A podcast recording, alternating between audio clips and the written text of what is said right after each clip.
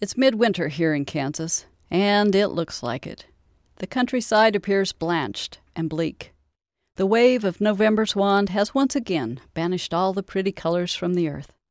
Tan, buckskin, beige. What exactly is the color of the landscape these days? Viewing the grasses up close, I see a variety of hues, but looking at the scene as a whole, the neutral palette lacks energy, imagination. Pastures are the color of oatmeal, and in the distance, a gray slash of trees indicates a stream. So I'm out there, driving through the gentle hills, past miles of monochromatic fields and ditches, and then I stumble upon an out of place piece in the puzzle a square of emerald green, a field of winter wheat.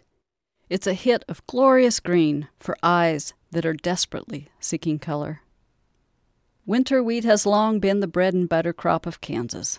Farmers plant wheat in the autumn, it grows several inches, and then goes dormant over winter months. In the spring, it takes off again, turning its ripe golden color after everything else around it is finally green.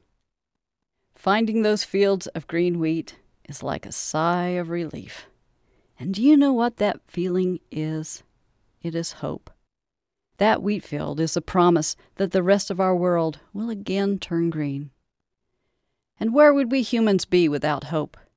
One of my very favorite things about Kansas is our state motto ad astra per aspera, to the stars through difficulties. Now that's confidence for you. We Kansans learn to look beyond the difficulties, our eyes fixed on the stars. A second favorite thing about this state is the bronze statue of the Kansas warrior, suitably named Ad Astra, atop the Kansas Capitol. Ad Astra stands strong on the copper dome, his bow pulled back, arrow pointing at the North Star. Our imagination easily follows his trajectory of hope. As for difficulties, well, we have those too. We currently have deep and disconcerting financial difficulties within our state, but we can get stuck in that darkness.